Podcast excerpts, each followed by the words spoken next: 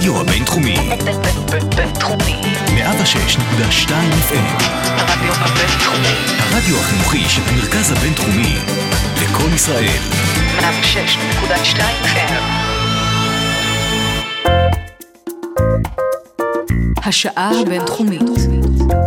פודקאסט שמחדד את המוח. עם שי קלוט. צהריים טובים לכל המאזינות והמאזינים שלנו, אתם על השעה הבינתחומית, תוכנית האקדמיה, כאן ברדיו הבינתחומי 106.2 FM. אני שי קלוט, וממש כמו בכל יום שני בצהריים, מצטרף אליי אחד החוקרים, אחת החוקרות כאן מהמרכז הבינתחומי, אוניברסיטת רייכמן, צריך להתחיל להתרגל. נכון. אני צריכה לעשות את השינוי הזה. אה, אז היום נמצא איתי אורח, אורח הכבוד, כאן בתוכנית, כאן ברדיו, פרופסור יואב יאיר, דיקן בית הספר לקיימות, כאן באוניברסיטת רייכמן, חוקר אטמוספירה וחלל. היי יואב, היי שי, שלום לכל המאזינים שלנו. איזה כיף שהצטרפת כאן אלינו. אה, לנושא קצת פחות כיפי, אבל מאוד מאוד חשוב. מאוד מאוד חשוב, ושאי אפשר להסיר ממנו את העיניים, ממש, כי הוא מקיף אותנו מכל עבר. ממש. במקרה שלנו את האוזניים, אנחנו נאזין לנושא ואנחנו נדבר עליו ונקיף אותו, שזה באמת בעצם, אה, נעשה איזושהי סקירה. אה, ונבין אה, מה קרה ומה עלה מהדוח השישי של הפאנל הבין-ממשלתי לשינוי האקלים, שזה נושא שלאחרונה, אה, ספציפית הדוח, ממש עלה לכותרות וממש עלה על סדר היום, אבל יש איזו תחושה שלא כולם מבינים מה הוא אומר, מה המשמעויות שלו. אנחנו נעשה פה קצת סדר, כן, בשביל זה אנחנו כאן. לגמרי. אני חושב, בין היתר. בין היתר. וגם רצון לגרום למאזינים שלנו לצאת רגע מהמיזוג. נכון. ובאמת להסתכל על מה שקורה כאן בארץ, וגם סביבנו במזרח התיכון ובעולם אה, כולו. אז אה, איך את מציעה שנתחיל? נדבר על מה זה assessment report, ומהו. השישי, ומה זה IPCC. לגמרי ככה, נתחיל מההתחלה, מה שנקרא. לפני הכל, שנצלול לעומק הדוח עצמו, נבין מי זה אותו פאנל בין-ממשלתי, מה תפקידו, מתי הוא הוקם. כן, אז אה, יש אחד מהארגונים שהאו"ם אה, הקים, זה הארגון המטאורולוגיה הבינלאומי, ה-WMO, World Meteorological Organization, שיושב בשוויץ, ובשנות, סוף שנות ה-80 של המאה הקודמת, ליתר דיוק ב-87, ה-WMO, אותו גוף אה, מטאורולוגי שמאחד אה, אלפי מדענים ומומחים משירותים מטאורולוגיים בכל מדינות העולם, וקובע את הסטנדרטים הבינלאומיים המשותפים לדיווחים על מטאורולוגיה. אה, זה נושא אחר לשיחה, איך עושים תחזיות מזג אוויר, עולמיות, משותפות. ה-WMO אה, יצר גוף שנקרא הפאנל הבין-ממשלתי לחקר שינוי האקלים. Intergovernmental Panel on Climate Change. כבר נשמע מסובך. מסובך, זה פאנל, כלומר אה, קבוצת עבודה של, אה, או הייתי אומר כוח משימה, task force, שמורכב מכמה כוחות אה, עבודה, אה, קבוצות עבודה, שכל אחת מהן מתמחה בהיבט אחר של המערכת האקלימית. כי למאזיננו שלא מכירים או לא לומדים קיימות, האקלים היא מערכת מורכבת שקשורה לאוקיינוסים, לכיפות הקרח, לקרום של כדור הארץ, וגם לבני אדם ולעולם החי. אנחנו משפיעים בסופו של דבר על המערכת. בדיוק, והמערכת משפיעה עלינו, והכל במין מנגנונים, מנגנוני משוב פנימיים, ארוכי טווח וקצרי טווח, שבסופו של דבר קובעים את התנאים כאן על פני כדור הארץ לקיומם של חיים. גם לאורך שנים, זאת לאורך אומרת, דברים שקורים שנים, עכשיו, בוודאי. משפיעים הלאה, לאו כן. דווקא בטווח הקרוב. נכון, כמו שדברים שהתרחשו בעבר משפיעים על ההווה וישפיעו בעתיד. אז ה-IPCC קם ב-1987 עם קבוצות עבודה שהתחילו לח- לחקור את ההיבטים השונים של שינויי האקלים, וכיצד המין האנושי משפיע על האטמוספירה והאוקיינוסים ומהם יחסי הגומלין הללו. הכוונה הייתה להגיש לקראת ועידת ריו, שנערכה ב-1992, שנקראה The Earth Summit, פסגת כדור הארץ, וכל גדולי ושועי העולם נהרו לריו דה ז'נרו, ושם באמת יצאה הכרזה, הכרזת ריו, שסללה את הדרך לשיתוף פעולה בינלאומי בנושא אה, עצירת או צמצום השפעתו המזיקה של האדם על האקלים. וזה אומר אה, שצריך להסתכל על הבעיה הסבוכה הזאת בצורה מורכבת, בינלאומית, משותפת, ללא משוא פנים וללא הנחות. בדיוק, כל הסיפור הזה של אינטרסים, כל מה שאנחנו יודעים אה, על תאגידים, תאגידי ענק שיש להם המון המון אינטרסים בדבר הזה, צריך לנטרל את זה, וגם מדינות שצריכות לקיים תעשיות שלמות, צריכות לנטרל את זה, והכל מתנקז לאיזשהו שיתוף פעולה גלובלי, כמו שאמרנו, בין ממשלתי, אה, בתוך הפאנלים האלה, זה נשמע הדבר הכי מסובך בעולם. כל אחד רוצה למשוך את השמיכה לצד שלו. תכף נסביר איך, אבל ב-IPCC אין שמיכה. זה אוסף של מדענים שמומחים ביותר מתחומם, וזה מאוד uh, מכובד להיות מוזמן להשתתף בכתיבה של אחד הפרקים בדוח הזה. זה נחשב סוג של uh, תעודת כבוד, שהקהילה מכירה בערכיות שלך ומקשיבה למה שאתה מדהים. אומר. והפאנלים של המומחים הללו, בקבוצות העבודה השונות, סוקרים אלפי מחקרים שמתבצעים באוניברסיטאות, במכוני מחקר ובגופים ממשלתיים, על הסוגיות שקשורות לשינוי האקלים ולאינטראקציה של האדם עם המערכות הטבעיות הסובבות אותו. והדוח הראשון הוגש ב-1990, נדמה לי, זה הדוח השני, סליחה, mm-hmm. או הראשון, ה-First Assessment Report. בהתחלה קראו להם First Assessment Report, FAR. אוקיי. אחר כך Second Assessment Report, SAR. הבנתי. אבל אז הגיעו לארבע, והבינו שארבע זה גם זה FAR, גם F. כמו F, אז אמרו, אוקיי, אז זה ה-fourth, ומאז יש לנו החמישי והשישי. אמ, אז אה, החמישי הוא היה הדרמטי ביותר, משום שהוא קדם להסכם אה, פריז. פריז. כן, יש לו אולי להחזיר קצת את הגלגל אחורנית. הדוח השלישי הגיע לפני הסכם אה, קיוטו, אמנת mm-hmm. קיוטו, שעליה חתמו מדינות העולם, ונוצרה הסכמה נדירה, יש לומר, על הצורך לנהל את פליטות גזי החממה לאטמוספירה. זאת הייתה הפעם הראשונה שנתנו לזה הכרה בינלאומית. מדויק. המדינות חתמו ואשררו את פרוטוקול קיוטו, אה, שנועד באמת לעצב מדיניות גם לאומית, אבל גם בינלאומית. כל מדינה ומדינה התחייבה על כמה אה, CO2 היא תפלוט או תמנע את הפליטות. כמובן שזה יצר אחר כך אה, בורסה שלמה של סחר בפליטות, איזה מנגנון בינלאומי של offsetting, מדינות שפלטו פחות יכלו... אה, פתאום לפלוט יותר, ואז שילמו נכון, להם, בדיוק. ופה... ככה, ככה זה עבד, ובאמת נוצרה בורסה כזאת, ופרוטוקול קיוטו התקדם. הייתה איזושהי תחושה שאנחנו זזים לאיזשהו מקום. כיוון יותר טוב דווקא. נכון, כאשר מדינות העולם גם יצרו איזשהו מנגנון בינלאומי שעוקב אחר היישום והבקרה בחסות האו"ם. Mm-hmm. זה נקרא COP, Conference of Parties, כלומר, המפגש של הגופים שחתומים ואשררו את האמנות הבינלאומיות בנושא פליטת גזי חממה לאטמוספירה. ובאמת, אה, הדוח החמישי היה, פורסם ב-2013 ו-2014, אחרי כמה פריז. חלקים, לפני פריז. לפני פריז. כהקדמה לוועידת האקלים הגדולה שנעשתה בחסותו של אה, נשיא צרפת בפריז, 2015, כי בין קיוטו לפריז הייתה גם אה, ועידה שנכשלה. דווקא... עם- הרביעית. נכון. דווקא עם הנשיא האמריקאי, שהיה נחשב כמבשר של השינוי במדיניות השמרנית האמריקאית, ברק אובמה אכזב את כולם, היו, אה, זה היה בדנמרק, בקופנהגן, לא הצליחו להגיע להסכמות, היו לחצים של מדינות שונות שסירבו להגבלות על הפליטה, שהשיחה הייתה באמת בסגנון של המדינות העולם המתפתח, כמו מדינות ברזיל, רוסיה, הודו ו- סין. וסין, הודו וסין, מדינות בריק, BRIC, ברזיל, רוסיה, אינדיה, צ'יינה, שאמרו למדינות העולם המערבי וארה"ב וקנדה, תקשיבו, אתם פלטתם את כל ה-CO2 שעכשיו יש באטמוספירה, נכון. בזמן ההתפתחות הכלכלית שלכם. מה עושה לכם, או מה נותן לכם את הזכות לפנות אלינו ולבקש מאיתנו אה, להטיל מגבלות על עצמנו באופן זה שבו... לא צודק, הם אומרים. כן, נכון, יש פה איזשהו סוג של חוסר צדק, צריכים מנגנונים אחרים לפצות, אה, ו- ולכן השיחה היא מאוד, הייתי אומר, פוליטית.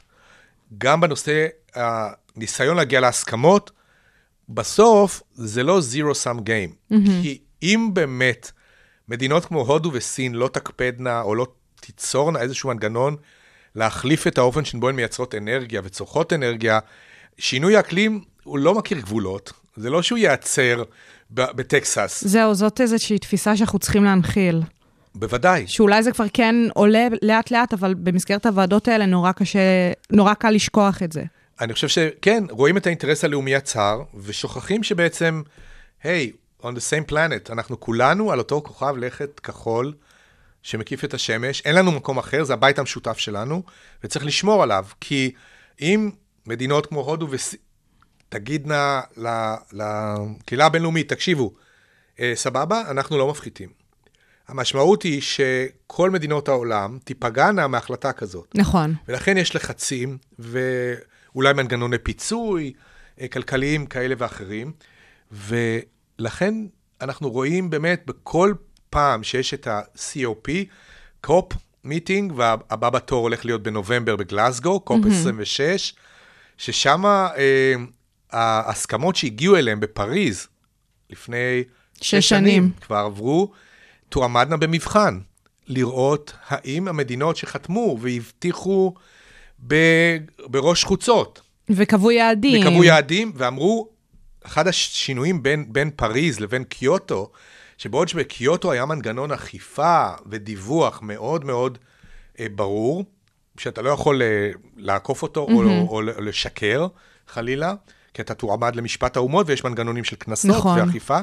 הסכם פריז היה וולונטרי, וכל מדינה נתנה pledge, כלומר איזושהי התחייבות, מה שנקרא voluntary national review, שמה המדינה מצהירה שהיא תעשה. וגם מדינתנו חתמה על הסכם פריז ואשררה אותו, וקבעה יעדים כלשהם שעליהם הוצ... הוצהר אה, בפריז, ועכשיו צריך ללכת ולבדוק אה, קבלות. קבלות, בדיוק. קבלות. אני חושב שהקופ 26, בגלל תחושת החירום, ובגלל שה-assessment report השישי שהזכרת, ששוחרר לידיעת אה, מקבלי ההחלטות והציבור הרחב בשבוע הראשון של אוגוסט השנה, אה, התמונה היא מאוד מאוד ברורה ומדאיגה, יש לומר.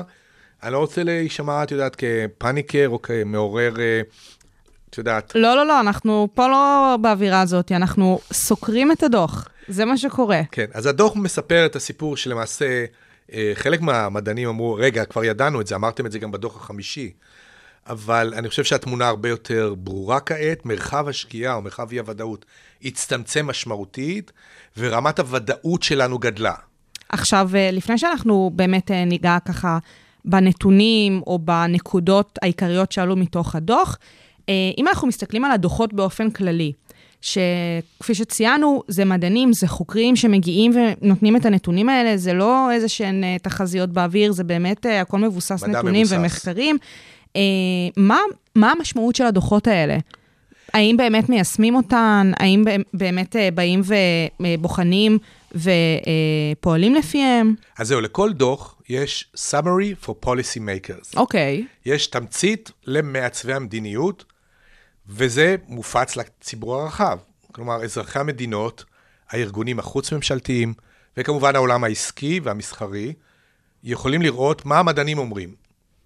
וככל שאין הכחשת מדע, נגיד, למרות שיש. נכון, בפועל, אנחנו יודעים שכן, היא קיימת. אבל רוב האנשים מאמינים למדענים, ואני רוצה להגיד אה, אולי ש, שבצדק, כי זאת עבודה קשה, ואנחנו הבוחנים הכי ביקורתיים של עצמנו. נכון. שום נתון שפורסם בדוחות האלה של ה-AR4, 5 ו-6 לא היה כזה שהוא אקראי, אלא נבחן במסרקות ברזל. לא, גם לא סתם ממשיכים לפרסם את הדוחות האלה, נכון. זאת אומרת, מאמינים בהם. אם לא היה מערכת ש...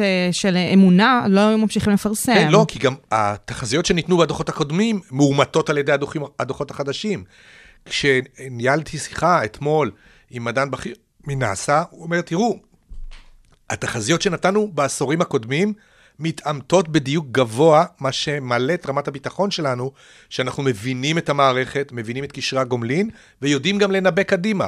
ולכן, אם מודל מסוים אומר שבמידה ולא נקטין את ריכוז גזי החממה, בתוך 10 עד 20 שנה הטמפרטורה העולמית תהיה כזאת, מפלס האוקיינוסים יהיה כזה, שטח כיפות הקרח יהיה כזה, אנחנו די מאמינים לתחזיות האלה. הן אמינות ותקפות, משום ש... נכונותן של התחזיות הקודמות הוכחה כבר. אושררו. על ידי ההווה. ההווה מאמת את מה שאמרו לפני 20 ו-30 שנה אה, שעשוי לקרות. חלק מהמודלים נותנים באמת תמונה שקשה להכיל אותה. לנו כ... כאנשים שלא רואים כל יום הוריקן שמגיע לפה, או איזה שיטפון פנומנלי, אנחנו מקבלים רק מעט מנחת זרועו כן, זה תמיד מרגיש השינוי. ככה בישראל בישראל, הספציפית. נכון. לעומת זאת, אם תשאלי תושבים מצפון אה, ארצות הברית, צפון מערב ארצות הברית, שחוו גלי חום. קנדה, כן. כן, בדיוק, ונקובר, 46 מעלות. אני לא חושב שיש איזה ישראלי שחי בישראל, אולי להוציא כמה תושבים בבקעת הירדן, שהרגישו אי פעם בחייהם מה זה 46 מעלות. נכון. ולפתע מדינות כמו אה, אורגון, Oregon State, Washington State, ונקובר, מדינות קרות. British Columbia, כן, מקבלות גל חום של שבועיים עם טמפרטורה שעולה ביום מעל 40 מעלות, 45 מעלות, או אי כמו סיציליה, שבשבוע שעבר נשברה בו אה, הטמפרטורה הגבוהה ביותר באירופה, on record, 48 מעלות. וואו. אה, הם, הם הראו, אני זוכר שם תמונה מזעזעת של החוואים שמסתובבים שם, שמחזיקים שבלולים, חלזונות, ואבוי. שמתו בתוך הקונכיות שלהם מהטמפרטורה הבלתי נסבלת של פני השטח. פשוט התבשלו בפנים. התבשלו בפנים. זאת אומרת, זה דברים שקשה לדמיין אותם, אבל הנה הם קורים לנגד עינינו, וזה לא מקרי. ואני חושב שהדוח השישי אומר, אה, קודם כל, זו תמונת המציאות.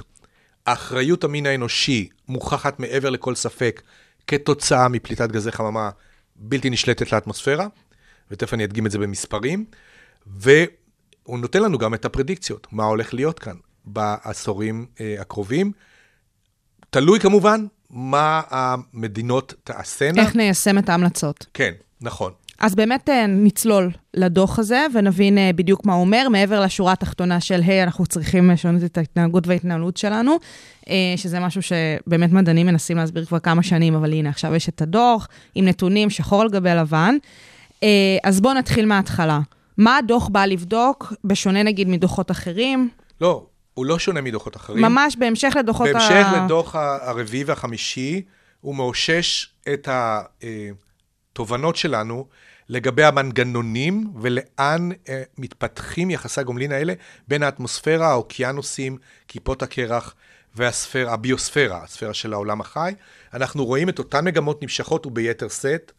אם אני רק לסבר את אוזני המאזינים, אה, שבוודאי שמעו על העלייה הנצפית בריכוז גזי החממה, mm-hmm. אבל בואו נשים מספרים על הדבר הזה. קדימה. בסוף המאה ה-19, נגיד העשורים הראשונים של המהפכה התעשייתית, המצאת מנוע הקיטור, ג'יימס ואט, אה, המצאת הנול, כן, אנגליה המתועסת, ואחר כך כל העולם, ריכוז הפחמן הדו-חמצני באטמוספירה היה בערך 280 חלקים למיליון. הווה אומר שמתוך מיליון של מולקולות אוויר, רק 280 היו של פחמן דו-חמצני. נשמע ממש טיפה. ממש טיפונת, כי רוב האוויר שאנחנו נושמים זה חנקן מולקולרי וחמצן מולקולרי, וטוב שכך. Mm-hmm.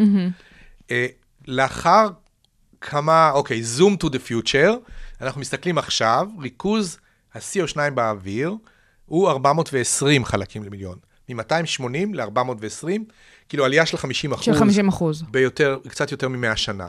וזה CO2 שהיה קבור בדלקים מאובנים, שאנחנו שרפנו ושחררנו לאוויר. ושחררנו לאוויר וממשיכים לעשות היום. אה, קראתי לא מזמן את הספר של ביל גייטס, ביל גייטס כתב עכשיו ספר, והוא יצא לאור אפילו בתרגום עברי, שנקרא How to Avoid a Climate Catastrophe. והוא אומר לכל הקוראים, ממש ב... יש שני מספרים שאתם צריכים לזכור בכל מה שקשור לאקלים. המספר האחד זה אפס, והמספר השני זה 50 מיליארד.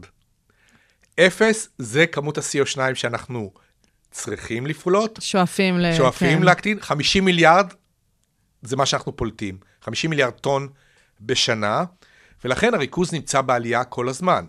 אפילו שאנחנו עושים מהלכים להקטנת טביעת הרגל הפחמנית שלנו, להגירה די מהירה לאנרגיה מתחדשת, עדיין רוב העולם, מסתכל על תמהיל האנרגיות, רוב העולם מפיק את האנרגיה שלו מדלקים מאובנים. וזה משהו שאנחנו יודעים כבר די הרבה שנים, ולא מצליחים ליישם אותו.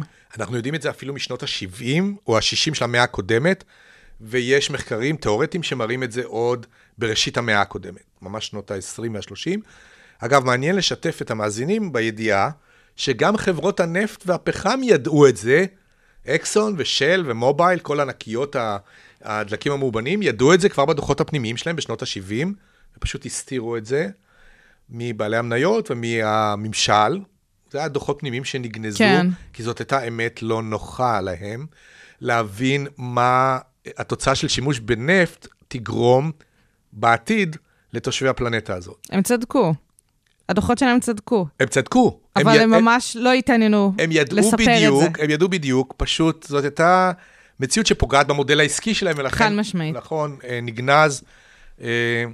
אה, כנראה לא נגנז מספיק טוב, בואו נגיד, לא נגרס במכונות הגריסה שם, וזה יוצא לאור. היום יש תביעות ענק נגד החברות האלה. עומדות. עומדות בפתח אה, אה, כמנגנון להביא אותן, להכיר באחריותן, ואולי לפצות, כי הם צברו רווחי עתק ב- לאורך השנים, ועד היום, אה, כשאנחנו כולנו נוסעים במכוניות מונעות בנזין, טסים במכוניות, במטוסים, אה, ככל שהקורונה משאירה, משאירה לנו לאן לטוס, אבל מטוסי סילון, דלק אה, אה, מאובן, אוניות, דלקים מאובנים, מזוט וסולר. כלומר, עדיין לא עשינו את הטרנזישן.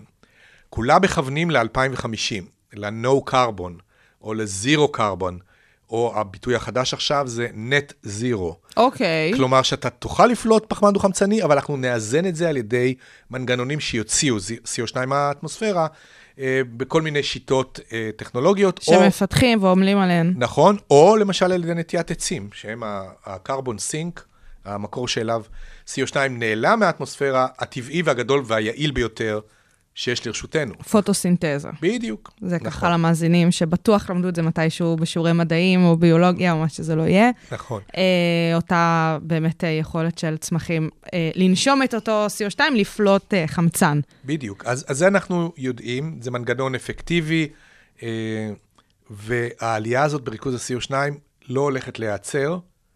אנחנו יכולים אולי להאט את השיפוע.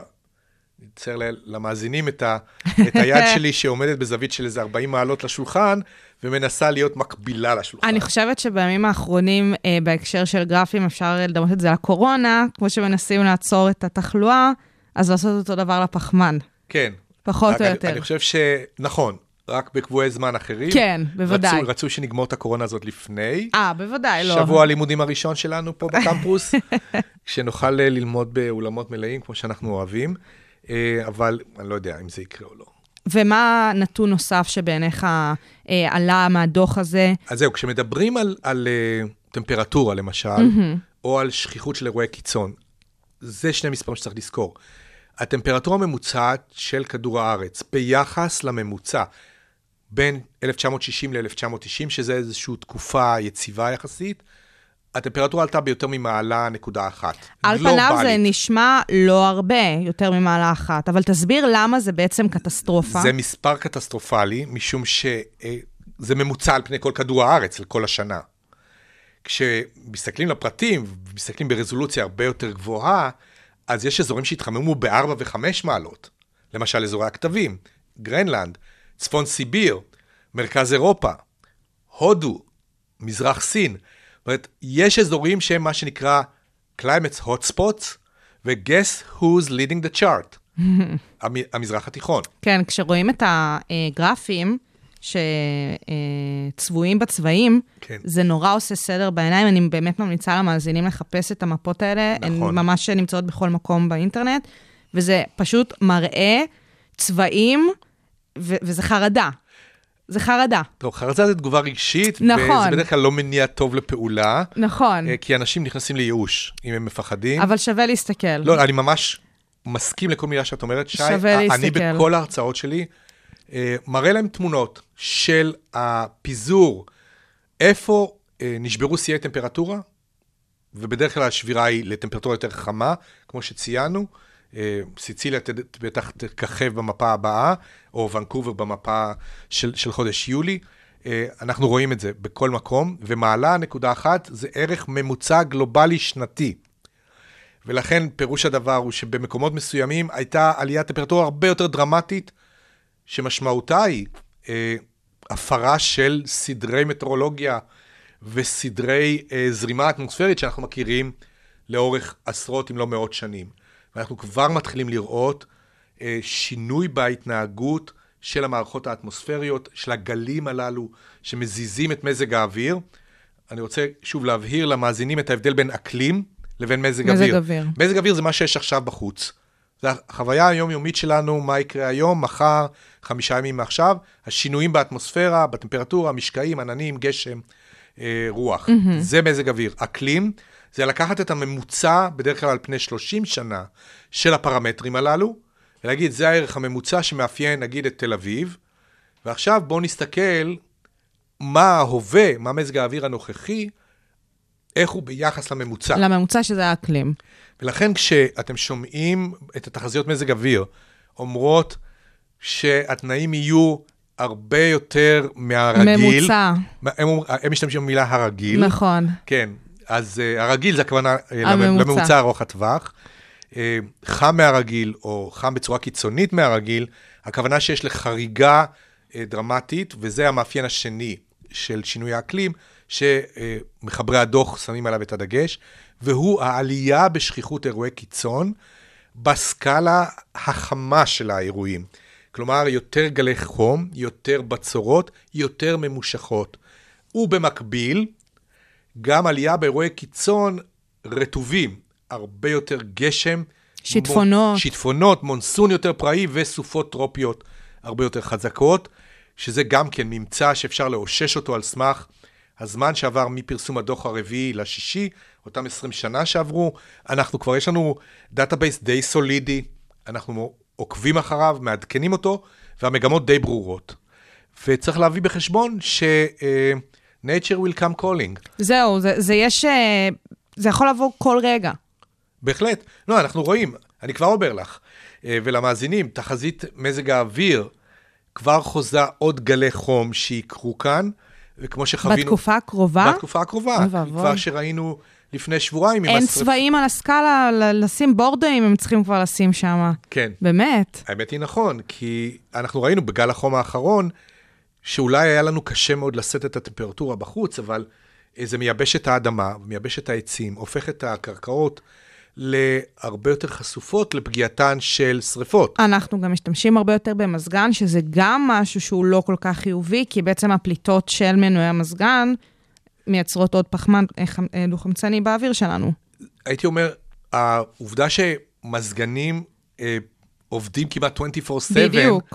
למעשה מחמירה את הבעיה, בייחוד באזורים אורבניים, עד כדי אפקט שאנחנו מכירים אותו בשם אי החום העירוני, The Urban Heat Island. אז אם כל הפלנטה התחממה בממוצע במעלה נקודה אחת, ואזורים מסוימים התחממו ב-4-5 מעלות, בתוך הערים הגדולות, איפה שחי רוב המין האנושי, כבר מעל 60% מתושבי כדור הארץ חיים באזורים עירוניים, הטמפרטורה עלתה יותר, ב-2-3 מעלות אקסטרה. וזה מה שאנחנו רואים. כלומר, גם התחממות בממוצע העולמי וגם התחממות מקומית. ואז אזורית. בתוך הערים. לאט ואז- לאט הרזולוציה הזאת. נכון, נכון, כי ערים, את- כשאת מסתכלת על מפת העולם, אז השטחים המיושבים הם לכאורה קטנים, למרות שאולי חלק מהמאזינים מכירים את הצלום אה, שנאס"א פרסמה לפני כמה שנים של כדור הארץ בלילה. נכון, ואז רואים את רואים את האורות של האורות של הערים. הערים, ואז אתה מבין איפה בני האדם נמצאים. שזה זיהום אור, זה בפני עצמו נושא לדיון. כן, כן, זו סוגיה מעניינת ומאוד מרתקת. מאוד. ו- אה, אבל, אבל היא משקפת איפה נפלטים גזי החממה, איפה חיים בני האדם, ורואים גם את הפער בין העולם המפותח לעולם המתפתח, ואיפה האי-סימטריה הזאת בין המדינות הלא מפותחות, שכמעט ואין להן מקורות אנרגיה עצמאיים לייצור חשמל, ואת רואה שם אפלה, פתאום או- או- חור שחור כן, בתוך בדיוק, הלילה הזה. זה נכון. מדהים, זה מדהים. זה ממש מדהים, במרכז אפריקה, במרכז אה, אמריקה הדרומית, וגם באזורים מסוימים באסיה, שאין שם אור. אוסטרליה, ממש רואים רק את המעגל החיצוני, הערים שמיושבות אה, בסמוך לים, וכל מרכז היבשת חשוך לחלוטין. נכון, כי זה מדבר, זה מדבר כן, גדול, כן. גם הסהרה אותו דבר. נכון. אלה אזורים שאין שם בני אדם. אבל יש אזורים שיש בהם כן בני אדם, רק אין להם חשמל, או הם לא יכולים לייצר, נכון. כמו בג'ונגלים המשווניים של דרום-מזרח אסיה ואפריקה, וגם במרכז אמריקה. חלק מהמדינות פשוט לא מייצרות מספיק אנרגיה, או רשתות החשמל שם לא מפותחות, ולכן במשחק האקלים, ה-winners and losers, הם, הם יהיו בצד של ה-losers, כי הם לא יכולים למזגן את עצמם. וזה אני- לא אני- רק זה. אמרתי את זה בתוכנית לפני שנתיים. Mm-hmm. היה גל חום נוראי בהודו. 46-47 מעלות, ואפילו יותר מזה לאורך כמה יממות רצוף, בדלהי, מומבאי וסרינגר, כל הערים הללו, הגדולות. לאנשים שם אין מרחבים ממוזגים. לא, לא, לא, אין. הם, הם מתו ברחובות. זה באמת, כל הזמן עולה לי התמונות של הקורונה גם בראש. ספציפית עם הודו, זה גם כן ממש מה שקורה שם. כן, נכון, אנחנו, אנחנו רגילים לשפוט את המציאות דרך העיניים, אני לא אגיד הפרובינציאליות, אבל המאוד מוטות למציאות המקומית שלנו. נכון. וקשה לנו להכיל או להבין מה זה אומר אה, שמגיע פתאום אה, הוריקן שמוריד אלף מילימטר גשם בשלושה ימים, הוריקן הרווי מעל אה, היוסטון, או הסופה שפקדה רק שלשום, אה, אה, אזורים אה, נרחבים במדינת טנסי, לכאורה עיירות קטנות ו- ו- וערים לא גדולות במיוחד, אבל ירד שם גשם שלא הפסיק 24 שעות, כל הפלגים, כל הנחלים, כל הנהרות עלו על גדותיהם, ומה שפעם נחשב, אה, את יודעת, הייווי, או רחוב, או קניון, או מול, במובן של מול, כן, כן. אה, פתאום נמצא מתחת למטר וחצי מים. ואנשים אומרים, אה, אנחנו לא, לא, לא ראים, לא ראינו כזה דבר. וזה בדיוק מה שהדוח אומר. צפו לעוד אירועים מהסוג הזה בשכיחות גוברת והולכת. זה לא יהיה the storm of the century, of the storm of the decade. It's gonna be every year now. זה ממש עונתי, הולך להיות עונתי. כן, איפשהו, לא גלובלי, לא כל הזמן, לא בכל מקום, אבל מישהו יחטוף, סליחה על הביטוי. עכשיו, זאת גם תשובה לספקנים שטוענים, גם בעבר היו אסונות טבע, גם בעבר היו שיטפונות, גם בעבר היו בצורות. זה נכון. אני, אני זוכר שהייתי ב, בפרנקפורט לפני עשור, באחד מירדי הספרים הגדולים, והלכתי שם לטייל, ויש שם גשר גדול mm-hmm. על הנהר שעובר אה, בפרנקפורט, ורואים שם קווים של שיטפונות היסטוריים קדומים, ואתה רואה שב-1600 היה שיטפון, וב-1750 היה שיטפון, וב-1924 היה שיטפון. כן, היו קפיצות שיטפונות. של מאיות כאלה. כן, כן, היו שיטפונות, באמת, אירועים חריגים, פעם במאה שנה. זה הממוצע של The Storm of the Century. אבל זאת לא המציאות עכשיו. אנחנו נצפה ונראה לנגד עינינו הרבה יותר אירועים קיצוניים, וזה אחת המסקנות של הדוח, והפיגר פרינט של שינוי אקלים, טביעת האצבע, היא בלתי ניתנת להכחשה.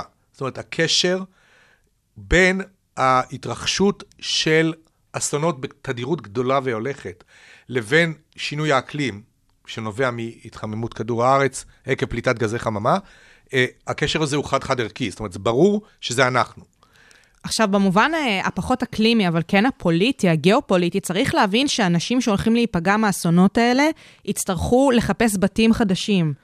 נכון, תראה, יש, יש גם את הטענה הזאת, וזה גם כתוב בדוח, על עליית המפלס הצפויה עקב הפשרת הקרח היבשתי בגרינלנד ובאנטארקטיקה, וההתפשטות הטרמית של המים. יש שני אפקטים ביחד, גם אתה מקבל תוספת של מים שהיו על היבשה, בדמות קרח, וגם המים החמים, הנפח שלהם קצת גדל. אז קצב עליית המפלס כיום הוא 4 מילימטר לשנה, mm-hmm. גלובלי. שוב, זה ממוצע כן, כן, שמחליק את ההבדלים. יש אזורים שזה עולה יותר, יש אזורים שזה עולה פחות. אה, כדור הארץ הוא לא בדיוק ספירה שלמה, יש אזורים עם גרביטציה טיפה יותר כבדה, אה, עקב אה, בנייה של ריכוזים גבוהים במעטפת של כדור הארץ. סליחה אם הסתבכתי בניסוחים גיאופיזיקליים. לא, לא, זה נשמע הגיוני, כמו זה שהרצפה עקומה לפעמים. כן, לא, אז כדור הארץ הוא לא כדור. כן. אם, אם באמת כבר רוצים אליפסה להיכנס... שכזו. מין גאואידה קוראים לזה. גאואידה. המונח הוא גאואיד. אנחנו כמעט כדור, אבל לא ממש, ולכן פני המים בחוק כלים שלובים לא בדיוק עובד, כמו שלמדנו ביסודי אה, במו, עם, בשיעורי גיאוגרפיה עם המורה שושנה, אבל אה, בגדול, עליית המפלס היא גלובלית, היא 4 מילימטר לשנה. ואנשים יכולים להגיד, טוב, 4 מילימטר, אני לא... נשמע קצת, לא זה נשמע מאוד, הרבה. אני לא מרגיש את זה בחוף, אה, פה בחוף הנכים כן. בהרצליה, אבל זה לא הולך להיפסק למאות שנים, כן? ואז הפרדיקציה לסוף המאה, בממוצע עלייה של בין חצי מטר למטר, תלוי באיזה תרחיש אנחנו מטורף. מסתכלים. מטורף. עכשיו, מטר, וזה מפלס שיווי המשקל, אני לא מדבר על גלים ועל שערות שתתלבשנה על המפלס הזה. ואזורים שבגלל שזה ממוצע, אז באמת העלייה שם תהיה יותר גדולה. בהחלט. וכבר אנחנו יודעים, וזה אגב, בקשר למה ששאלת, על, על uh, המנגנון הזה, הבינלאומי של uh, הדוחות והגופים הפוליטיים של האו"ם וההסכמות בחוזים האלה, מדינות איים ב King Solomon's Islands, בפסיפיק, המלדיבים, סיישל. כן, הרבה מקומות שאנחנו אוהבים, והם יפהפיים בעינינו, חוף לבן, דקלים, מים אה, תכלת. פינה קולדה בטח. וסבבה, הם הולכים להיות מתחת למים. להיעלם, להימחק. להימחק, ואנשים, אמנם לא עשרות מיליונים, מאות אלפים, אולי חצי מיליון או 700 אלף בני אדם, צריכים ללכת משם. יש היום הסכמים של תושבי המלדיבים עם אה, הודו או סרי לנקה, אני לא זוכרת מי משתי המדינות, שיקלטו את ה... סרי לנקה כנראה. סרי לנקה, פשוט לקלוט את התושבים. חלקם לפחות. כן, לכשייעלם להם הבית. אני חושב שזה יקרה הרבה קודם, כי ההיעלמות המוחלטת היא כבר אה, צפויה רק בחצי השני של המאה הנוכחית, אבל גם הרבה לפני זה. תחשבי על הגלים שפוגעים באקוויפר ומחסלים את מקורות המים והחקלאות, ואם תהיה סערה או שתיים, אז כל האמצעי מחיה והכלכלה ייהרסו לבלי שוב. זאת אומרת, זה לא שאנחנו צריכים לעמוד עם, ה... כן. עם הסרגל ולמדוד נומינלית מתי המפלס מגיע לגובה פני השטח. למעשה הנזקים אה, הופכים להיות בלתי נסבלים הרבה קודם. ויש אנשים שמכחישי אקלים, או מכחישים את המציאות ואומרים, טוב, יעלה מטר, נו, אז מה יקרה? אז הנדלן יזוז קצת... אה, אחורה, אחורה פנימה לקו החוף." לתוך הזה. כן, אבל אני רוצה להגיד ש-40% מתושבי כדור הארץ חיים בטווח של 40 קילומטר מחופים של אוקיינוסים. כן? אתם יכולים להעביר בראשכם את מפת העולם, להגיד, אה, ניו יורק, אה, בייג'ין. אפילו רק בישראל, כשחושבים רגע על, ה... על רוב האנשים שגרים במדינה שלנו, איפה ריכוז היישובים נכון. בדיוק, מישור החוף. אבל תחשבי על ערים ענקיות כמו טוקיו, או, או אמסטרדם, אה, כן? או ב- ב- ברור, לוס אנג'לס, ברור, ברור. סן פרנסיסקו. קייפטאון. קייפטאון, ודאי, יוהנסבורג, ערים ששוכנות לאורך, או בקרבה לקווי חוף, וקווי החוף הללו הולכים להשתנות. ואיך, מתי, באיזה קצב, די תלוי בנו, אבל זה ברור שזה הולך לקרות. האם זה יהיה מטר, שני מטר, שלושה מטר? יש אה, בדוח אמירה שבמקרה של תרחיש הבלהות של, אה, אני אגיד את זה במילים, שאמר את זה המדען מנאסא, ש... אוקיי, אתה לוקח אחריות, כן. כן, לא, הוא אמר את זה, כי אני, יש, יש לנו, אני אנסה רגע, נפתח סוגריים. בשיחות של מדענים עם uh, הציבור הרחב, לא פעם אנחנו חוטאים במה שנקרא ז'רגון. Mm-hmm. אנחנו משתמשים במילים מקצועיות שלמאזין הסביר נשמעות לא מובנות לחלוטין. אתם גם פה בשביל לפשט את זה באותה נשימה. נכון, אחד הדרכים שאנחנו מנסים לפשט את זה, זה להשתמש ב- במטאפורות קלות ונגישות. אז אני, למשל, אתמול שאלתי את אה, גבין שמיט, המדען מנאסא, שהתארח בפודקאסט, שבו אה, דיברנו איתו על, על, על הדוח השישי, ואמרתי לו, אני משתמש תמיד ב-RCP. RCP זה ראשי תיבות של Representative Concentration Pathways, שזו מילה טכנית מאוד גדולה, אבל בתרגום לעברית פשוטה, זה איזה ריכוז גזי חממה יהיה באוויר. מתורגם ליחידות של אנרגיה, ונותן לנו איזשהו תרחיש כלכלי והתפתחותי, שלאורו אנחנו צריכים להכניס למודלים את המשוואות, לפתור את המשוואה ולהגיד, אוקיי, אם זה מה שתעשו, אז זה מה שיקרה. Mm-hmm. והוא אמר לי, עזוב, אל תשתמש ב-RCP, אל תשתמש במילים האלה. איזה טיפ הוא פשוט נתן לך? תגיד, burn it all. הופה. התרחיש הוא burn it all, כלומר, אנחנו שורפים את כל הפחמה, הפחם, הדלק, הגז, הנפט שיש פה, ומגיעים לריכוז מטורף של אלף חלקים למיליון, או יותר, 1,200, אמרנו 410 יש כרגע. 420, ו-20. נכון, ואנחנו פי שלוש בעוד 100 שנה. מה זה יעשה לכדור הארץ? זה תרחיש זה שבו... הברניטול. כן, זה ה-burn it all. יש את ה-burn half, או stop burning, שזה התרחיש האופטימי, שאני הייתי נותן לו RCP 2.6, אבל אוקיי, למדתי משהו, את יודעת, מכל מלמדיי השכלתי, בסוף, אה, זה נכון. אני, אני גם אספר עוד אנקדוטה. לפני מספר שנים הייתי חבר בקבוצת עבודה אירופאית. אוקיי. זה נקרא Cost Action, Cost זה Corporation on Science and Technology. Mm-hmm. ועסקנו בשאלה אה, שתמיד אה, עולה לדיון, מהם הגורמים לשינוי האקלים? האם זה באמת מעשה ידי אדם, או שזה שינוי אקלים טבעי? ואם זה שינוי אקלים טבעי, מה התפקיד של השמש? אוקיי? ספציפית השמש. כן. והייתי חבר באחת מקבוצות העבודה שעסקה בנושא public education או public outreach. איך אתה מדבר או מספר על המסקנות של המחקרים שלך לציבור, כדי שזה לא יישמע כמו איזה ממבו ג'מבו טכני, כן, איזה סינית שכזו. להלן RCP, אלא בשפה, בשפה פשוטה יחסית. ואני זוכר שנתתי שם הרצאה על הקושי שלנו כמדענים, וסיפרתי את האנקדוטה הזאת גם אתמול. אמרתי, אנחנו מדברים על מודל, אבל מודל לציבור הרחב זה קלאודיה שיפר. נכון. זה, זה, או סופר מודל, היא בכלל, כן, זה הקלאסה של הבנות הכי יפות בפלנטה, או הכי הבנים הכי... קלאודיה שיפר, הבני- לגמרי. כן, אז אה, לכן כשאני מדבר על our results from the latest super models, אנשים אומרים, מה? על מה אתה מדבר? זה מבלבל. ו- והיה צורך באמת אה, לפשט את העניינים הללו. אז עדיין אנחנו משתמשים במודלים ממוחשבים, וזה החלק הנוסף של הדוח הזה, שמציג בפנינו את המודלים הכי משוכללים. שבהם ראוי וצריך לעשות שימוש. נכון. בשביל לחשב את השינויים. ואני רוצה להגיד, זה לא מודל אחד של נאסא, או מודל אחד של השירות המטאורולוגי. לא, הם נותנים חלופות. יש הרבה עשרות מודלים שרצים על אותם תרחישים, אותם סצנריוז של שימוש בדלקים מאובנים אל תוך העשורים הבאים של המאה ה-21, ואנחנו רואים הסכמה גורפת בין כמעט כל המודלים, שלכל אחד מהם יש דרך אחרת לפתור את המשוואות. אבל השורות התחתונות מאוד דומות בין כולם, אם לא זהות. זהות, כמעט זהות ומדאיגות.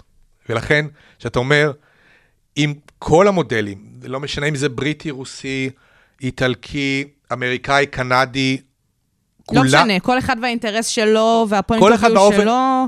זה לא בדיוק האינטרס, כן. כמו האופן שבו הוא ממדל, כן. כלומר, מייצג נאמנה באמצעות, בסוף, משוואות מתמטיות, כן, כן, זה מתמטיקה לכל דבר. מתמטיקה.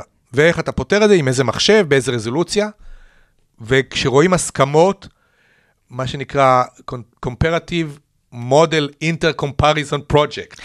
אנחנו, בכל זאת, זה נקרא CMIP, CMIP, כלומר, יש פרויקט של האו"ם שמאפשר לקבוצות שמריצות מודלים שונים בתכלית זה מזה, להשוות את התוצאות בתרחישי התפתחות כלכלית עתידיים, וכמעט כולם מגיעים בסוף לאותו קו, לברניטול. לברניטול. לא, ברניטול זה אחד התרחישים שמריצים.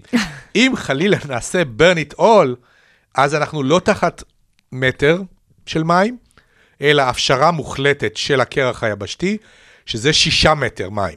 וזה תוך 100 שנה, אמרנו. נכון.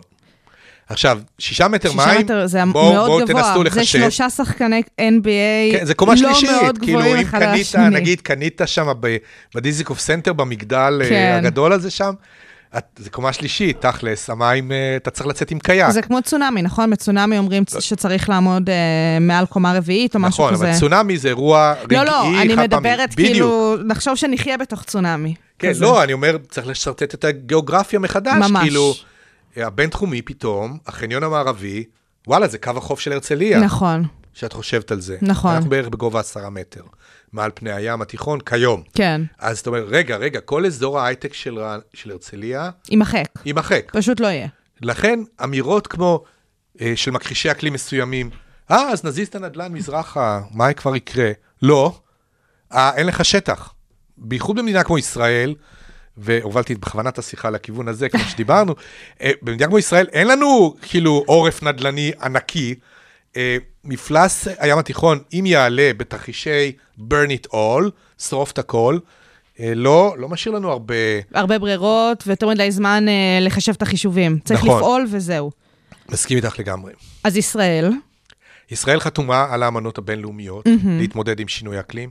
חתמה uh, הממשלה הקודמת על אמנת פריז, אשררה את המחויבויות שלנו. לצערי, uh, והייתי ב-2019 בדיווח של מדינת ישראל לעצרת של האומות המאוחדות שדנה ביישום של פריז. ההתחייבויות של אמנת פריז. אנחנו רחוקים ממה שהתחייבנו, וגם ההצהרה של הממשלה החדשה על היעדים העתידיים שלנו, הם לדעתי שמרניים מדי ועושים לעצמנו חיים קלים. זה לא באמת אה, יעדים מחייבים, חזקים, שגם יגרמו לטרנספורמציה מוחלטת באופן שבו האזרח הישראלי צורך אנרגיה שמיוצרת על ידי אה, גופים, כולל חברת חשמל, שצריכה להפנים שהעולם משתנה, ואם זה לא יבוא אה, בטוב, זה יבוא בלא טוב, על ידי חקיקה גלובלית אה, ומנגנונים של פיקוח ואכיפה על פליטות פחמן. אז זהו, אז בעניין הזה, אולי נעשה קצת איזושהי, אה, איזשהו מבט על, קצת זום אאוט, ונבין איך היישום של הדוחות האלה ושל הוועדות האלה יכול באמת לקרות, איזה סנקציות יכולות להיות, גם אם בעבר קיימו אותן, ולאן אנחנו יכולים ללכת עם זה. גם ספציפית פה, בישראל, אין מה לעשות. טוב, תראי, כרגע אותנו. אין סנקציות חוץ ממשפט האומות וביוש המדינות שלא עמדו ביעדים, או שהן רחוקות מהיעדים, או שהיעדים שלהם הם מצחיקים, ואז אתה לא רוצה להיות במועדון הזה של, של המדינות ש... שלא בסדר. שלא בסדר, כי כל העולם מסתכל עליך, זה דבר אחד. ואני לא מדבר על טוויטר ועל פייסבוק, כן, כן, ועל כן. אינסטוש ואיזה צחוקים יעשו על, אלא עלינו. באמת במובן הדיפלומטי. במובן הדיפלומטי בין-לטרלי, בין כל כן. המדינות, חתמת, אמרת שתעשה, למה לא עשית? אז זה ברמה הראשונה. עכשיו, יכולות להיווצר, או יכולים להיווצר מנגנונים, אפילו לא מדינתיים, אלא של חברות ושל אזרחים שאומרים, בואנה, המדינה הזאת היא המזהמת הכי אה, גרועה במזרח התיכון, אנחנו לא סוחרים איתם. או שאנחנו מטילים מיסים על תוצרת של המדינה הזאת, אם רוצים לייצא אל האיחוד האירופי, האיחוד האירופי אומר, סליחה, אלינו לאיחוד לא נכנסות סחורות ממדינות שזו טביעת הרגל הפחמנית שלהם. בדיוק, שזה פליטת הפחמן ש... הממוצעת שקורית. כן, וזה גם יכול לקרות. זה מנגנון מאוד, בוא נאמר, מפחיד. דרקוני. ואפקטיבי ודרקוני. כי אז את אין, you cannot, אי אפשר לתחמן. נכון. ישראלים רגילים אולי, נסדר איזה קומבינה. לא, גם נורא לא קל, תהיה. נגיד, ללכת לטיעון האנטישמי. הם לא עושים איתנו עסקים כי הם אנטישמים. נכון. אבל זה לא זה. לא, לא, זה ממש לא יהיה רחוק זה. מזה שנות אור. זה ממש לא זה, וזה רחוק שנות אור. זה יהיה פשוט מנגנון אה, להבטיח שמדינות אחרות, הייתי קורא לזה compliance. כלומר, להיות כ... בתוך ההגדרה של מה זה לעמוד במחויבויות הבינלאומיות שלך. תמריצים. תמריצים, נכון? תמריצים על תמריצים, זה מה שהולך להיות. או תמריצים שליליים. כן. כי אם אתה לא עושה את זה, זה מה שיקרה. כן, כן, אנחנו, אתה אז- אתה יודע, אז- בעלות ברית אה, כלכלי ומסחרי שכאלה, שבבת אחת יפסיקו איתנו עסקים. נכון? וזה התמוטטות של הכלכלה הישראלית. כן, זה עשוי להיות מכה כואבת שאפשר לומר, אני חושב בביטחון, לא נוכל להתאושש ממנה. אם השווקים הגדולים של הייצוא הישראלי ייחסמו בפנינו, זה הולך להיות אה, סיפור כואב מאוד לכלכלה הישראלית. אני לא יודע אם זה יקרה, אני רק אומר...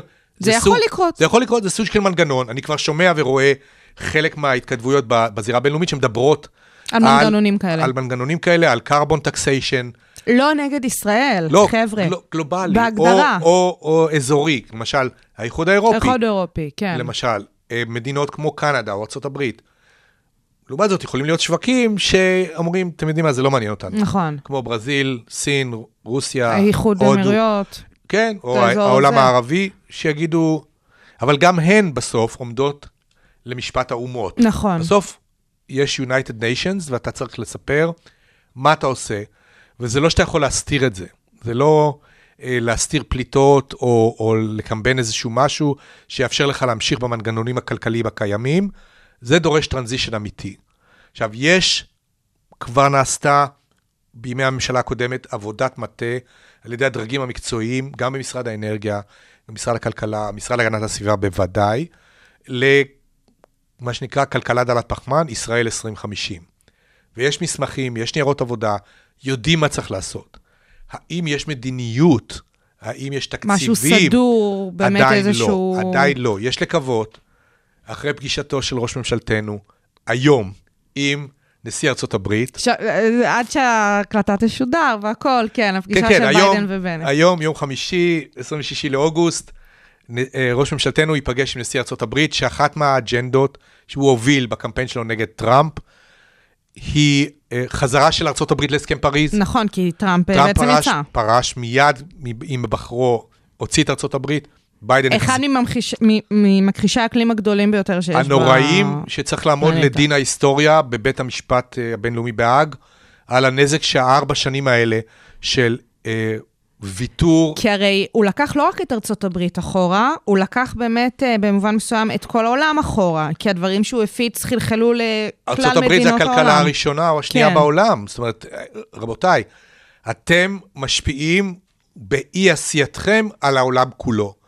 ומנהיגת העולם החופשי, אה, בארבע שנים הללו, הנוראיות, עשתה נזק, אני מקווה שלא בלתי הפיך, אבל היא החמירה מאוד את המצב האקלימי. אז אה, ביידן עכשיו בעצם בא ומנסה לא רק כן, לתקן כן. את מה שטראמפ עשה, אלא אפילו להתקדם הלאה בוודאי, יש policy וליישם, מובהק כן. שהוא הולך ליישם, מה שנקרא Green New Deal, אה, והמדיניות הכלכלית האמריקאית. וה... מה אתה חושב על המדיניות שלו באמת? תראי, הוא רק נכנס למשרד בינואר, עברו שבעה חודשים, אני כבר רואה תזוזה, אבל זה לא דבר שאתה רואה מיד. נכון, אבל זה- מבחינת באמת... אה, הוקטור כן. הוא לכיוון הנכון, וזה לא יהיה burn it all. נכון? אה, אנחנו רוצים לקוות שהמדיניות של הנשיא האמריקאי הנוכחי תחלחל גם לשכנות שלה. באופן מפתיע, דווקא מדינות כמו אוסטרליה וקנדה לא כל כך מזדרזות, אולי קנדה, סליחה, כן עושה את זה עם טרודו, כמי שמייצג נשיאות שבאמת רואה את, את העתיד. את, את העתיד לטווח הנראה לעין ומה הנזקים העשויים להיגרם לתושבי מדינתו, כפי שהוכח אגב, אה, במו עיניו, אני חושב שהוא חווה את זה. בגל חום הנורא של סוף יוני, תחילת יולי.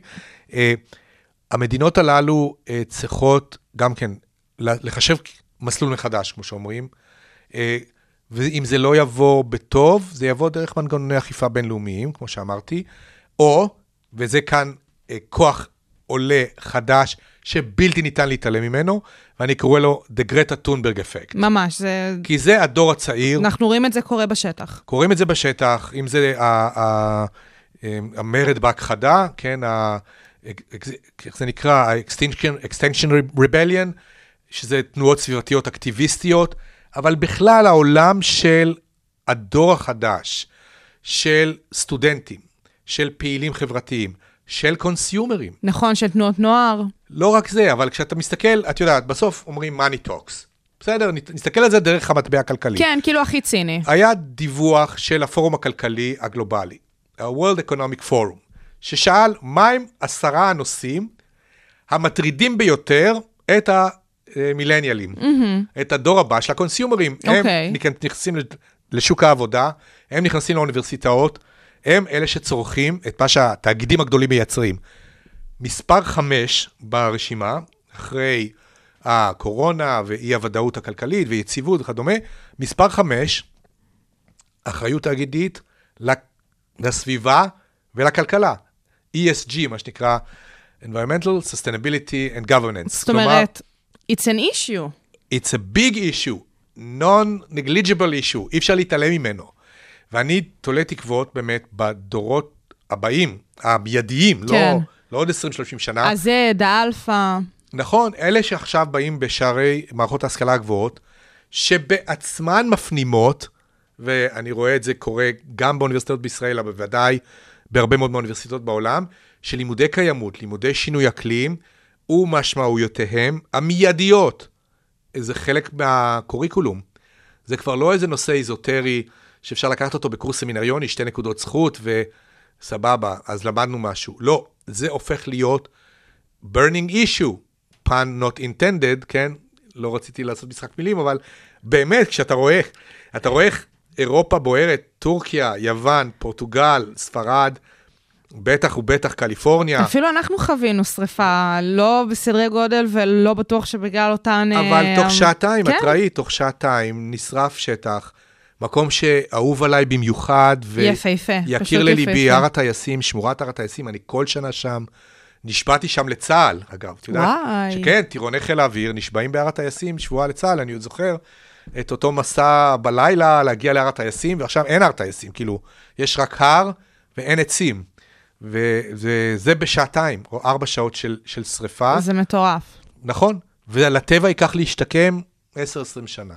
עכשיו, אתה באמת הצגת פה את הסקר שהראה של המילניאל, זה אה, הסוגיה הזאת היא החמישית, ויש גם נתונים בנוגע לסקרי דעת קהל בישראל, ואיך שכאן אה, תופסים את הסוגיה הזאת. אז בדיוק. בוא תיתן את הנתון המדהים הזה. המדהים הזה, כן, אה, עם אה, שותפתי מהאוניברסיטה הפתוחה, פרופסור תמי הרמן, אה, תמר הרמן, הייתה ראש המחלקה לסוציולוגיה, הייתה סגנית הנשיא לעניינים אקדמיים, וכיום עמיתה בכירה במכון הישראלי לדמוקרטיה, והם עשו סקר בנושאים שמטרידים אותך במיוחד. עכשיו, זה באופן כללי, אה, אם מקודם דיברנו על אה, העמדות אה, של הנשאלים בהקשר התאגידי, כאן זה באופן כללי. באופן כללי, מה הנושאים שמעסיקים את האזרח הישראלי נכון ליולי 2021? טרי חם מהתנור. כן, 30 אחוז קורונה, 30 אחוז המצב הכלכלי. אה, נושאי אקלים, רק 5 אחוז מהנשאלים שזה מדהים. מטריד אותם. זאת אומרת שהם, הם, אני חושב שזה החמישה אחוז בערך, שיש להם climate awareness, או אוריינות אקלים נכון. בכלל, שמוטרד מה, מהמציאות שהולכת ומתהווה כאן, מגלי החום, מאירועי הקיצון. אה, אנחנו אולי שכחנו את האירועים של ינואר 2020, השיטפונות בתל אביב, נכון. שיטפונות בנהריה במרץ 2021. אנחנו נראה את הדברים האלה בתדירות גדולה והולכת. שוב, לא בהכרח כל אחד מתשעת מיליון אזרחי ישראל ירגיש את זה עליו, עליו באופן אישי, אבל אה, אולי כן, אולי כן. וכפי שציינו לאורך כל הפרק, זאת פשוט עובדה מוגמרת וגלובלית. זאת אומרת, זה שזה לא יפגע בנו באופן אישי, זה לא אומר שזה לא יפגע במקומות אחרים בעולם, וזה קורה. ברור לחלוטין. ואנחנו צריכים לקחת חלק בדבר הזה, בגלובליות הזאת. נכון, כי אנחנו global citizens. זאת אומרת, יש, יש אמרה של אה, מרשל מקלואן, נביא אה, לימודי תקשורת, אה, שאמר, אה, There are no passengers on spaceship Earth, we are all crew members. זאת אומרת, אין פה טרמפיסטים, או נוסעים על הכוכב לכת הזה שאנחנו קוראים לו ארץ, אלא כולנו חברי צוות. וכחברי צוות שחיים ומתפעלים מערכות שונות שקשורות לבריאותו של כוכב הלכת הזה, יש לנו אחריות. ולכן אי אפשר כאילו להוריד את ה... לא, עניי עירך קודמים, וכל התפיסה הזאת שהרבה מאוד מחזיקים בה, זה לא, זה לא נכון. זה לא נכון, צריך ואני חושב להתנתק שזה... מזה. בדיוק, צריך איכשהו לגלות אחריות גלובלית. זה נכון שמאוד קשה לעשות את ההפרדה הזאת ולהגיד, וואי, פתאום אכפת לי מהתושבים של איי המלך שלמה או של, של סיישל, שעוד 20 שנה לא יהיה להם מקום. בסדר, סבבה, אז אני לא אטוס לסיישל. כן. אבל בעיה לא שלי, בעיה שלהם. זה דורש שינוי mindset משמעותי. ממש, לחלוטין. ופה התפקיד המרכזי הוא, כמו שאת אמרת לי בשיחה שניהלנו לפני שהתחלנו את ההקלטה, מערכת החינוך. אתה חייב לחנך את הדור שעכשיו נכנס לבתי הספר. בשבוע הבא, דיברנו על האוניברסיטאות, אז לא, ללכת עוד יותר עוד אחורה. יותר, עוד יותר, מבתי הספר היסודיים, כמו שאת נתת את הדוגמה של אה, שמ- ערכי שמירת ב- טבע, בדרכים. זהירות בדרכים, לא לקטוף פרחים נדירים. גם זה התחיל מחינוך. פעם היו כותבים, ואז הכניסו את זה למערכות חינוך, והיום לא כותבים. ברור, אימא שלי כתבה, אני כבר ידעתי לא לכתוב. נכון. באמת? אנחנו, אנחנו נוסעים ומעריצים את יופיים של הצבעונים, של הנרקיסים, של הכלניות. מי שמע פעם על מרבדים של כלניות בדרום, הדרום אדום? נכון. זה, זה דבר חדש שנוצר כתוצאה מהטמעה של ערכי שמירת טבע בציבור הישראלי. אותו דבר, אני מבקש, דורש, מציע, לחנך במערכות החינוך למה שזה לא הפורמליות. יקרה? למה שזה לא יקרה? כי מערכות הן? שמרניות והן איטיות, ולעשות שינוי במערכת החינוך הממלכתית, ובטח ובטח בממלכתית-דתית, למרות שבאופן אירוני, דווקא שם היה אמור להיות הכי קל, להכניס את הערכים האלה של אחריות פלנטרית, כי, וכי כתוב בתורה, אוקיי, אה, ממש במילים האלה, אה, אני אצטט את הפסוק, שהרי אינני זוכר אותו בעל פה. אבל בעיה. כתוב בראשית, פרק ב', פסוק ט"ו, ויקח אדוני אלוהים את האדם ויניחהו בגן העדן לעובדה ולשומרה. גן העדן, קרי מדינת ישראל שלנו, לא משנה, איפה שיש בני אדם, ארץ, ארץ, כדור הארץ שלנו. לעובדה ולשומרה. ואני לא פרשן רש"י, אבל לא צריך כאילו להיות פרשן להתפלפל רש"י בשביל להבין את ולהבין למה מה ש- הכוונה. כן. לעובדה, כלומר, לעבוד את האדמה ולהוציא ממנה... ולשמור עליה. ולשמור עליה, לא לכלות אותה, מתוך אותה אחריות לדורות הבאים. כן, חוני המעגל, לא לבניי אני נוטע, אלא לבני בנותיי, וכדומה וכדומה. זאת אומרת, צריך להסתכל, וזה כל. ה- אני חושב, האסנס של, של קיימות. נכון. אתה צריך לחשוב לא על ההווה ו- ולנצל ו-burn it all. לקחת ולאכול בצורה חמדנית, בלתי אחראית את משאבי כדור הארץ. אתה צריך לחשוב על הדורות הבאים. זה נאמר, אגב, באותה שנה שהקימו את ה-IPCC, 1987, דוח ועדת ברונטלנד, שהייתה אה, דיפלומטית נורבגית, שהגדירה את הנושא של Sustainable Development, פיתוח בר קיימא, כי אתה לא יכול להמשיך להתנהג בחוסר אחריות משווע כזה, בצריכה פראית של המשאבים של כדור הארץ, ולא להשאיר כלום לדורות הבאים, להגיד, בעיה שלהם. ממש. זה, אני חושבת שבשנים האחרונות לאט לאט התפיסה הזאת יותר ויותר מושרשת, אבל בהחלט יש עוד עבודה לעשות. הלוואי שהדורות הבאים כבר יתחנכו על זה, זאת אומרת, כ- כמערכים שלמים, ולא בערך ועל הדרך. וכמו שסיימת עם הציטוט, אז אני חושבת שזה גם משהו שמעיד על זה שזה לא נחלה של uh, קבוצות ספציפיות בחברה, אותן חמישה אחוזים שחושבים שזה uh, סוגיה חשובה. צריך להיות גלובלי גם במובן העולמי וגם במובן התפיסתי. נכון. אה, והלוואי ולשם זה ילך. ועם הדברים האלה אנחנו נסיים את השעה שלנו, שהייתה מרתקת, אני לא אובייקטיבית, אבל הייתה מרתקת, ונתנה רבה. המון גם נתונים וגם תפיסות. אה, אז עד הפעם הבאה, עד הדוח הבא, עד נובמבר, נובמבר, נדבר בנובמבר, נדבר על, על מה בנובמבר. שקורה בגלסגו, ונראה מה, מה קורה שם ומי יבוא למשפט האומות. נעשה את זה, נעשה את זה, כי זה באמת באמת נורא חשוב. אז אני אפרד ממך, פרופ' יואב יאיר, המון תודה על השעה הזאת. בכיף. תמיד כיף שאתה מגיע לכאן, וגם מכם, מאזינים ומאזינות, המון תודה שהייתם איתנו כאן בשעה הבינתחומית, אה, תוכנית האקדמיה של הרדיו הבינתחומי, 106.2 FM.